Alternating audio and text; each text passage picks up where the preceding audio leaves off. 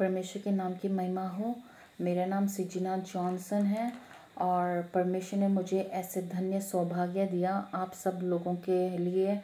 परमेश्वर के मीठी वचन आप सबके सामने बांट सकूँ और मैं परमेश्वर के धन्यवाद करना चाहूँगी कि प्रभु ने आप लोगों को भी ऐसे अवसर दिया परमेश्वर की वचन सुनने के लिए। इसलिए फिर से मैं परमेश्वर की महिमा और धन्यवाद करना चाहूँगी।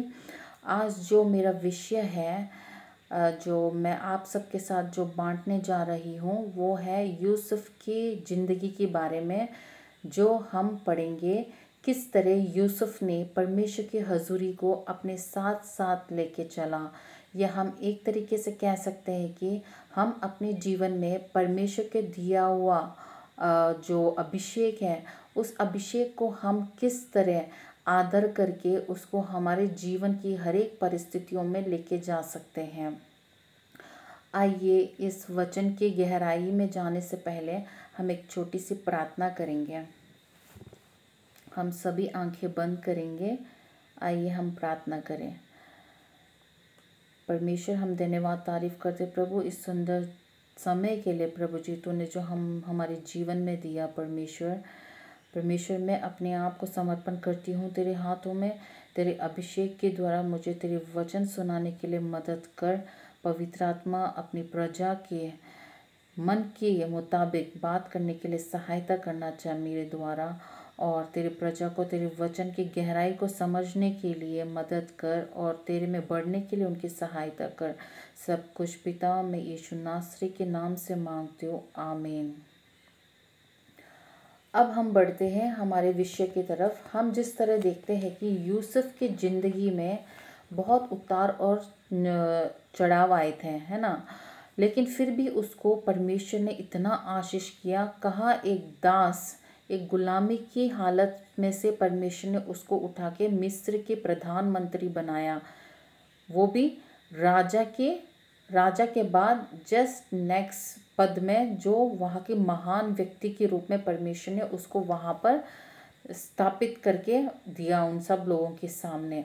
तो हम अगर यूसुफ के बारे में पढ़ते हैं तो उत्पत्ति सैंतीस से लेकर पचास तक हम जब पढ़ते हैं तो यूसुफ के बारे में पूरे उसके जो बचपन है, उसने उसके साथ क्या क्या घटी है और क्या क्या हुआ कैसे कैसे वो निकल के आया उन सब परिस्थितियों में से, वो सब चीज़ें हम सैंतीस से लेके पचास, उत्पत्ति सैंतीस से लेके पचास तक हम पढ़ सकते हैं। सबसे पहले मैं ये थोड़ी सी शॉर्ट में बताना चाहूँगी कि यूसुफ जो है, याकूब और राहेल का पुत्र हैं। याकूब जो उनके पिताजी हैं, उनकी दो पत्नियाँ हैं, एक के नाम है लिया और दूसरा का नाम है राहेल। लिहा के दस बच्चे थे और राहेल के दो बच्चे थे।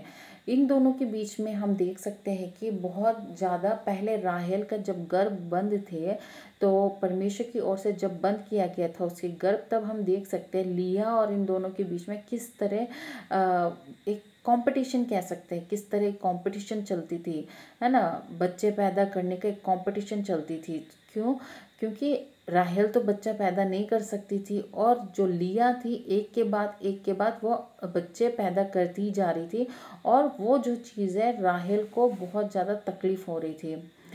तो परमेश्वर से प्रार्थना करने पर परमेश्वर ने दया किया राहेल के ऊपर और राहेल को उस तरह परमेश्वर ने यूसुफ देकर और बेंजामिन देकर परमेश्वर ने उसको आशीष किया। और ऐसे कुल मिलाकर लिया के बच्चे और यूसुफ जो राहेल के बच्चे को मिलाकर हम बारह बच्चों, बारह बच्चे कह सकते हैं। उनमें से जो या, यूसुफ जो था, ग्यारहवीं बच्चा है। उन बारह बच्चों में से यूसुफ जो है, ग्यारहवीं बच्चा है। लेकिन हम यहाँ पे क्या देखते हैं कि जो याकूब है यूसुफ को ज़्यादा प्यार करता था। क्यों प्यार करता था? पहली बात तो उसका वृद्धावस्था में हुआ था ये बच्चा। इस कारण से उसका लगाव ज़्यादा उसके ऊपर था। दूसरी बात हम कह सकते हैं कि उसकी पसंदीदा पत्नी थी राहेल, है ना? वो लिया से ज़्यादा वो लिया से ज़्यादा वो राहेल को पसंद करता था और यूसुफ किसका बच्चा था? राहेल का बच्चा था। इस वजह से वो ज़्यादा उसका वो पसंद करता था यूसुफ को। हम अब देखते हैं कि किस तरह यूसुफ के ऊपर उसके पिताजी का प्रेम ज़्यादा होने की वजह से किस तरह उसके भाई लोगों को भी चिड़ मचती है। और हम देख सकते हैं कि परमेश्वर की जो कृपा थी यूसुफ के ऊपर उसके बाल्यकाल से ही था। और जैसे परमेश्वर उसको यूसुफ को स्वप्न के द्वारा, दर्शन के द्वारा बात करता था तो ये सब चीज़ें देखकर उनके भाई लोग भी बहुत जलते थे। तो हमारे ऊपर भी ऐसे होता है, अगर परमेश्वर की कृपा हम पे ज़्यादा है, हम हर चीज़ में फल प्रॉस्परस होंगे सक्सेसफुल होंगे तो हम खुद देख सकते हैं कि हमसे जलन करने वाले दुनिया में बहुत सारे खड़े हो जाएँगे। उसी तरह यूसुफ के जीवन में भी जब परमेश्वर की कृपा उसके ऊपर था और उनके पिताजी खास तौर से यूसुफ को प्यार करता था तो ये सब चीज़ें देख के यूसुफ के भाइयों को बहुत ज़्यादा चिड़न मचती थी। सिर्फ़ ये ही नहीं, लेकिन यूसुफ के अंदर भी एक ऐसे स्वभाव था, एक परेशान करने वाला व्यवहार था। वो कौन सा व्यवहार था? अपने भाइयों की चुगली करना अपने पिताजी से। तो इस, ये जो स्वभाव की वजह से क्या है, ये स्वभाव तो एक, ये ये ये इसके जो स्वभाव था वो उनके भाइयों को बहुत ज़्यादा चिड़चिड़ापन दिलाते थे। और दूसरी बात, परमेश्वर की कृपा उसके ऊपर थी और उसके पिताजी उसे ज़्यादा प्यार करते थे। ये सब चीज़ें मिला ना उनके भाइयों के अंदर यूसुफ के प्रति नफ़रत पैदा होने लग गया और जलन के आत्मा होने लग गया उनके अंदर। तो एक बार इन इन भाइयों ने मिलकर क्या सोचा, चलो हम अपने छोटे भाई को मार डालेंगे करके, ये सब लोग अपने भाई को, यूसुफ को दूर, अपने पिताजी से दूर ले जाते हैं। और दूर ले जा के मारने के लिए जब जाते हैं तो एकदम से एक बड़े भाई है इनका। बड़े भाई उनको बोलते हैं कि, या, है तो ये अपना भाई ना छोटा, हम इसको मारेंगे नहीं, हम इसको एक गड्ढे में डालेंगे ताकि हम कोई उपाय सोचे। तब तक ये गड्ढे में रहेगा, तब तक हम एक उपाय सोचेंगे, ऐसे बोलता है वो। और उस बड़े भाई का नाम है रूबिन। रूबिन जब इस तरह बोलते हैं तो तब तक वो लोग सोच रहे होते हैं कि इस छोटे भाई के साथ क्या करना है। तब तक वो लोग एक व्यापारियों को देखते हैं इश्मलाइट्स को देखते हैं वहाँ पर आते हुए। और वो इस्माइलियों क्या काम करते हैं? वो लोग डांस व्यापारी का काम करते थे। मतलब एक जगह से दूसरी जगह से जैसे लोगों को खरीद के दूसरी दूसरी राज्य में जाके बेचते थे। तो ये लोगों ने जब इस्माइलियों को देखा जब भाइयों ने तो भाइयों ने क्या बोला उनसे? हम अगर आपको आपको कोई बंदा चाहिए दास व्यापारी के रूप से तो आप, आपके द्यास व्यापारी में अगर आपको एक बंदा चाहिए तो हमारे पास है, आप इसको ले जा सकते हो। तो उन्होंने इनके भाइयों को ट्वेंटी सिल्वर, बीस चांदी के सिक्के देकर यूसुफ को खरीद के वो लोग ले जाते हैं। आगे हम देखते हैं कि ले जाने के बाद वो लोग मिस्र देश में जाके बेचते हैं। मिस्र देश में जाके बेचने के बाद हम क्या देखते हैं? कैसे कैसे परिस्थिति में यूसुफ गुजरता करके हम आगे की ओर में पद पढ़ते वक्त पता चलता है। लेकिन मैं आपको छोटी सी संक्षिप्त में बता के आ, मैं अपनी ये जो विषय है जो मॉरल मैं आपको बता के परमेश्वर की महिमा करना चाहूँगी। सबसे पहले हम देखेंगे सबसे पहले हम देखेंगे उत्पत्ति उनतालीस के दो में हम देखेंगे एवं उनतालीस के इक्कीस में भी हम देख सकते कि परमेश्वर यूसुफ के साथ थे। है ना? जैसे हम देखते हैं कि वहाँ पर जब दा दा, बीस सॉरी, बीस चांदी के सिक्के जब दिया था तब इस्माइलियों ने उसको खरीद कर मिस्र देश में जाके उन्होंने बेच दिया। तो हम यहाँ पर देखते हैं आगे, फोतिफर नाम के एक व्यक्ति हैं जो राजा के दरबार में जो काम करते हैं, एक ऑफिसर के पद में काम करता था वो, और उसके, वो उस वो जाके यूसुफ को ख़रीदता करके हम देखते हैं। और ख़रीद के जब वो लेके आते हैं अपने घर में तो आगे हम देखते हैं किस तरह फोतिफर एक बार बाहर देश में घूमने के लिए जाते हैं, तब पीठ पीछे से उसकी जो पत्नी होती है यूसुफ के साथ गलत व्यवहार करने की कोशिश करती है, उसको पाप में गिराने की कोशिश करती है। लेकिन यूसुफ के अंदर परमेश्वर की आत्मा होने की वजह से वो उन पाप से भाग के जाता है। लेकिन उसकी जो पत्नी है फोतिफर की पत्नी, उसके ऊपर झूठा इल्ज़ाम लगा कर क्या करती है? उसको जेल में रखने की कोशिश करती है। तो उसको जेल में डाल दिया जाता है यूसुफ को। यूसुफ के अंदर कोई कोई गलती नहीं थी, फिर भी उसको जेल में डाला दिया जाता है। और जब जेल में डालते हैं, वहाँ पर भी हम देखते हैं कि परमेश्वर के अनुग्रह उसके ऊपर होता है, परमेश्वर की दया उसके ऊपर होती है और वहाँ की जो जेल की जो जो रखवाला है, वो उस, परमेश्वर उसके मन के अंदर इतना इतना यू नो इतना भरोसा दिला देता है यूसुफ के प्रति कि वो बाहर जब कहीं जाना होता है उसको घूमने के लिए तो वो उसका चाबी अब यूसुफ के हाथ में दिखे चला जाया करता था। तो आप सबको पता है कि अगर जो अंदर की जो कैदियाँ हैं, उनको अगर पता चले यूसुफ के हाथ में हमारी जेल की चाबी है तो क्या वो मार के नहीं जाएँगे? लेकिन वो लोगों ने कुछ भी नहीं किया। यूसुफ इतना वफादार थे, अपनी स्वभाव के प्रति इतने वफादार थे कि जो जेल की जो रखवाला था इवन उन्होंने अपनी चाबी उसके हाथ में सौंप के चला गया। फिर उसके बाद हम देखते हैं कि राजा को पता चलता है, यूसुफ नाम का एक लड़का है यहाँ पर हमारे राज्य में और उसके स्वभाव के बारे में बहुत चर्चित हो चर्चित हो जाता है उस देश में। तो राजा जब पहली बार यूसुफ से मुलाकात करते हैं तो उसको पता चलता है, यूसुफ में परमेश्वर की आत्मा वास करता है। तो परमेश्वर ने राजा के अंकों के सामने भी एक प्रेम और भरोसा दिलाया यूसुफ के लिए। तो हम देख सकते कि यू, जो राजा है, यूसुफ को कौन सा पद देते प्रधानमंत्री का पद देते जो राजा के राजा के बाद अगले पोस्ट होता है। राजा के जस्ट नीचे वाली पोस्ट होता है है ना? मतलब इतना सेकंड पोजीशन होता है वो राज्य के, राजा के बाद। ऐसे बड़ा पद देके परमेश्वर उसको आशीष करता करके हम देखते हैं। तो हम आगे क्या देख सकते हैं यूसुफ के जीवन में? वो हर एक जगह पे, हर एक परिस्थिति में हम देखते हैं कि किस तरह चला, किस तरह उसका जीवन था। जैसे दास एक गुलामी की हालत में था वो पहले पहले स्थिति उसकी गुलामी की हालत में था। गुलामी की हालत में हम देख सकते हैं कि किस तरह ना तो खाने के लिए कुछ होता है, ना पीने के लिए कुछ होता है और ना प्रॉपर छत होते हैं उनके सर के ऊपर, जंजीरों में बांधा जाता है उनको, है ना? और उनके मार पीट किया जाता है। कैसे परिस्थिति में होते हैं? ऐसी परिस्थिति में अगर हम यूसुफ की जगह होते हैं तो हम परमेश्वर की स्तुति कभी ना करें, लेकिन ऐसी परिस्थिति में भी यूसुफ ने परमेश्वर की स्तुति किया हम देख सकते हैं, यूसुफ ने कभी भी परमेश्वर को उल्टा जवाब या परमेश्वर से बुड़बुड़ाया नहीं। उल्टा वो हरे, अपनी अपनी जो काम दिया गया उसको, उस काम में बहुत वफादार रहा वो, है ना? अगर हम यूसुफ की जगह होते तो हम क्या करते हैं? हम हम हम ये कहेंगे कि परमेश्वर अगर मेरे जीवन में होते तो मेरे साथ ऐसे कुछ नहीं होते। हम ये कहकर हम परमेश्वर की स्तुति भी नहीं करेंगे। लेकिन हम यूसुफ के जीवन में क्या देखते हैं?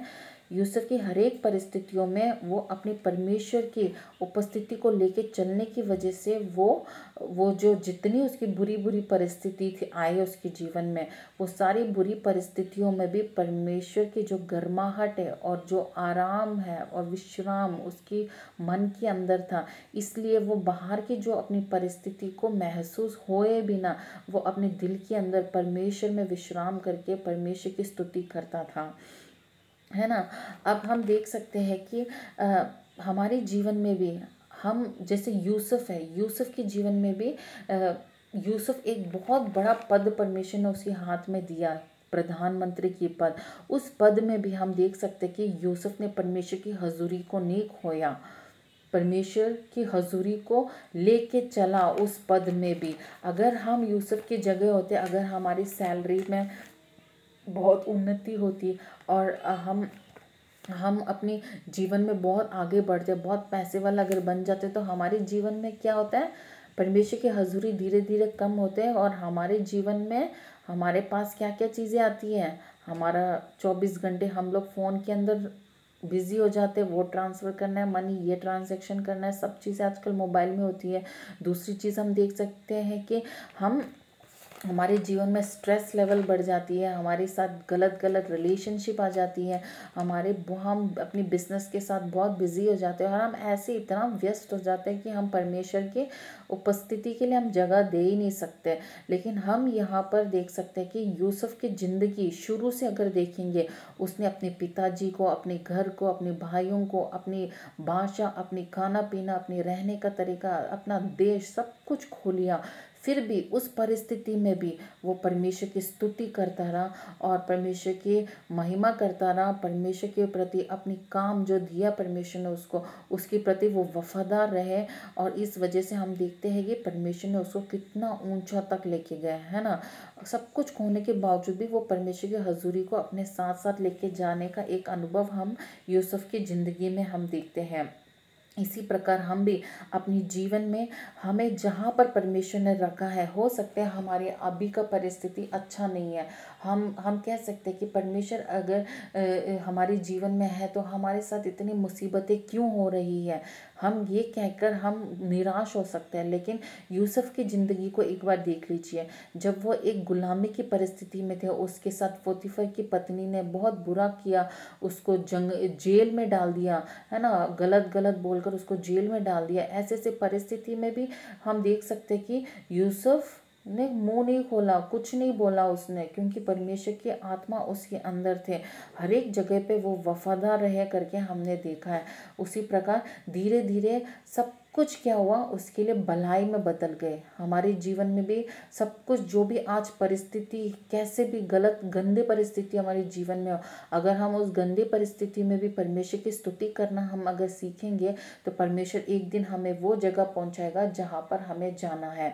हम देखते हैं कि धीरे धीरे क्या हुआ। पहले जो शुरू में जो यूसुफ का स्वभाव की वजह से यूसुफ क्या करता था? चुगली का स्वभाव था उसका। भाइयों का चुगली अपने पिताजी से करते थे, है ना? तो उसके भाई लोग उसको बिल्कुल पसंद नहीं करते थे। लेकिन हम लास्ट में जब आके देखते तो उसको जब जेल में उसी वजह से क्या उसके भाई लोग उससे और ज़्यादा चिढ़ते थे। एक तो परमेश्वर का कृपा उसके ऊपर थे, उसके पिताजी उससे प्यार करते थे। तो उसका भी अलग अलग जलन था उनके भाइयों को। और ऊपर से भाइयों की चुगली और करता था वो तो उसका भी और गुस्सा था। तो इनके भाइयों ने उसको मारने की कोशिश किया, है ना?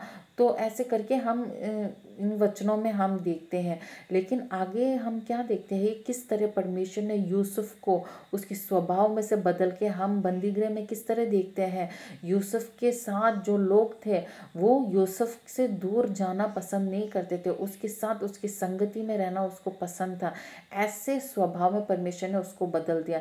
इसी तरह हमारे जीवन में भी हमें जहाँ पर परमेश्वर ने रखा है, जैसे हमें चर्च में जिस जिस पद में परमेश्वर ने हमें रखा, चाहे झाड़ू लगाने के लिए चाहे बर्तन धोने के लिए चाहे सेवक लोगों का सेवकाई करने के लिए हो, चाहे पानी पिलाने का काम हो, चाहे विश्वासियों की सेवा करने का काम हो, किसी भी पद में, चाहे चाहे कुछ भी काम हमें कलिसिया में दिया गया हो, या हमें अपनी जो काम करने का स्थान में जो भी काम हमें दिया गया हो, हर एक जगह पे अगर हम हम वफादारी के साथ अगर हम काम करेंगे तो प्रभु हमें एक अच्छी पोजीशन में एक अच्छी पद में हमें फ्यूचर में रखेगा। क्योंकि आ, हम यूसुफ के जीवन में भी देखते हैं उसकी वफादारी की वजह से वो बहुत ऊँचे पद में चले गए। सिर्फ़ वफादारी नहीं वो हर एक परिस्थिति में परमेश्वर की स्तुति करने के एक एक अनुभव था उसके जीवन में। और परमेश्वर के प्रति किसी भी प्रकार की वो बुड़बुड़ाया नहीं करता था प्रभु मेरे जीवन में ऐसे क्यों हुआ?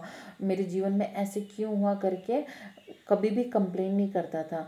आइए तो हमारे जीवन में भी हम यूसुफ को देख के सीखेंगे कि हर एक चीज़ों में हम धन्यवादी दिल के साथ, परमेश्वर की स्तुति करना सीखें हमारे जीवन में कुछ भी आते तो हम हमें ये सोचना चाहिए कि हमारे एक सर का बाल जब गिरता है, वो परमेश्वर की अनुमति के बिना नहीं गिरता है। तो इसी तरह हमारे जीवन में कुछ भी हो रहा है तो परमेश्वर की इच्छा से ही हो रहा है करके हमें विश्वास करना चाहिए।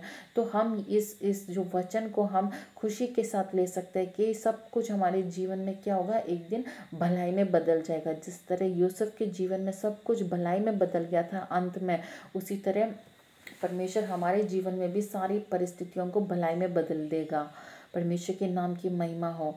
इसी तरह हम देखते हैं यूसुफ के द्वारा किस तरह आकाल के वक्त भी परमेश्वर इसराइल और मिस्र देश को आकाल के समय में सबको बचाया करके हम देखते हैं। हम जब आशीषित होंगे तो हम दूसरों के लिए भी एक आशीष कारण परमेश्वर बनाएगा।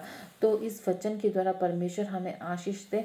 परमेश्वर हमें भी एक धन्यवादी दिल के साथ यूसुफ की तरह बिना बुड़बुड़ाए, हमारी परिस्थितियों के हर एक बुरे वक्त में भी परमेश्वर की स्तुति करने के लिए और एक हमारे हर एक कामों में वफादार रहने के लिए सहायता करना चाहिए। ये हम छोटी सी प्रार्थना करके हम इस वचन को समाप्त करेंगे। परमेश्वर, हम धन्यवाद तारीफ़ करते इस वचन को सुनने के लिए मदद करके दिया है। सब धन्यवाद प्रभु जी। जो वचन प्रभु जी सुनाया गया आज आपकी प्रजा के लिए, प्रभु, उनके मन में कार्य कर, पवित्र आत्मा तो कार्य कर प्रभु जी। हाल प्रभु जी, यूसुफ की तरह हम देखते हैं कि हमारे जीवन में भी बहुत सारी ऐसे चीज़ें होंगे जो परमेश्वर, तेरे तेरे आत्मा को परमेश्वर हमारे जीवन में काम करने के लिए रुकावट हो सकता है प्रभु जी। लेकिन हम आज अपने आप को समर्पण करते परमेश्वर, जिस तरह यूसुफ के स्वभाव को तूने पवित्र आत्मा के द्वारा बदल के प्रभु जी, हम अंत में देखते हैं कि लोग किस तरह उसके साथ रहना, उसकी संगति में रहना पसंद करते थे जेल में। उसी तरह परमेश्वर, उसकी वफादारी की वजह से किस तरह वो परमेश्वर, वो एक अच्छी पद में पहुँचा करके हम देखते प्रभु। हमारे जीवन में भी पवित्र आत्मा के लिए हम जगह देते पवित्र आत्मा हमारे सारी बुरी आदतों को दूर करके हमें भी एक अच्छे अच्छे इंसान बनाने के लिए सहायता करना चाहिए एक खुशी एक वफादार होने के लिए मदद करना चाहिए। एक धन्यवादी दिल देने के लिए सहायता कर हमको, प्रभु जी। हाल लोहिया और हर एक परिस्थितियों में बुड़बुड़ाए बिना हमारे जीवन को जीने के लिए सहायता कर। हमें पवित्र आत्मा के द्वारा सिखा कि हम, हमारे ऊपर जो अभिषेक दिया गया, उसको किस तरह हम आदर करें। परमेश्वर की उपस्थिति को हम किस तरह हमारे जीवन में हर एक जीव, हर एक पदों में, हर एक जगह पे हम लेके जा सकें। हाँ हमारे जीवन के द्वारा सिर्फ़ हम ही नहीं, बहुत सारे लोग आशीष पाने के लिए सहायता करना चाहिए। परमेश्वर सारे बच्चों को तो आशीष कर। हम हम इस वचन के द्वारा आशीषित हो, होने के लिए सहायता करके दे सर धन्यवाद। हाँ हमारे द्वारा बहुत सारे लोग भी आशीषित होने के लिए सहायता करना चाहिए। प्रभु, तू हमें आशीष कर, हमारे द्वारा दूसरे भी आशीष पाने के लिए तो सहायता कर। सब कुछ पिता यीशु नासर के नाम से हम मांगते हैं। आमीन।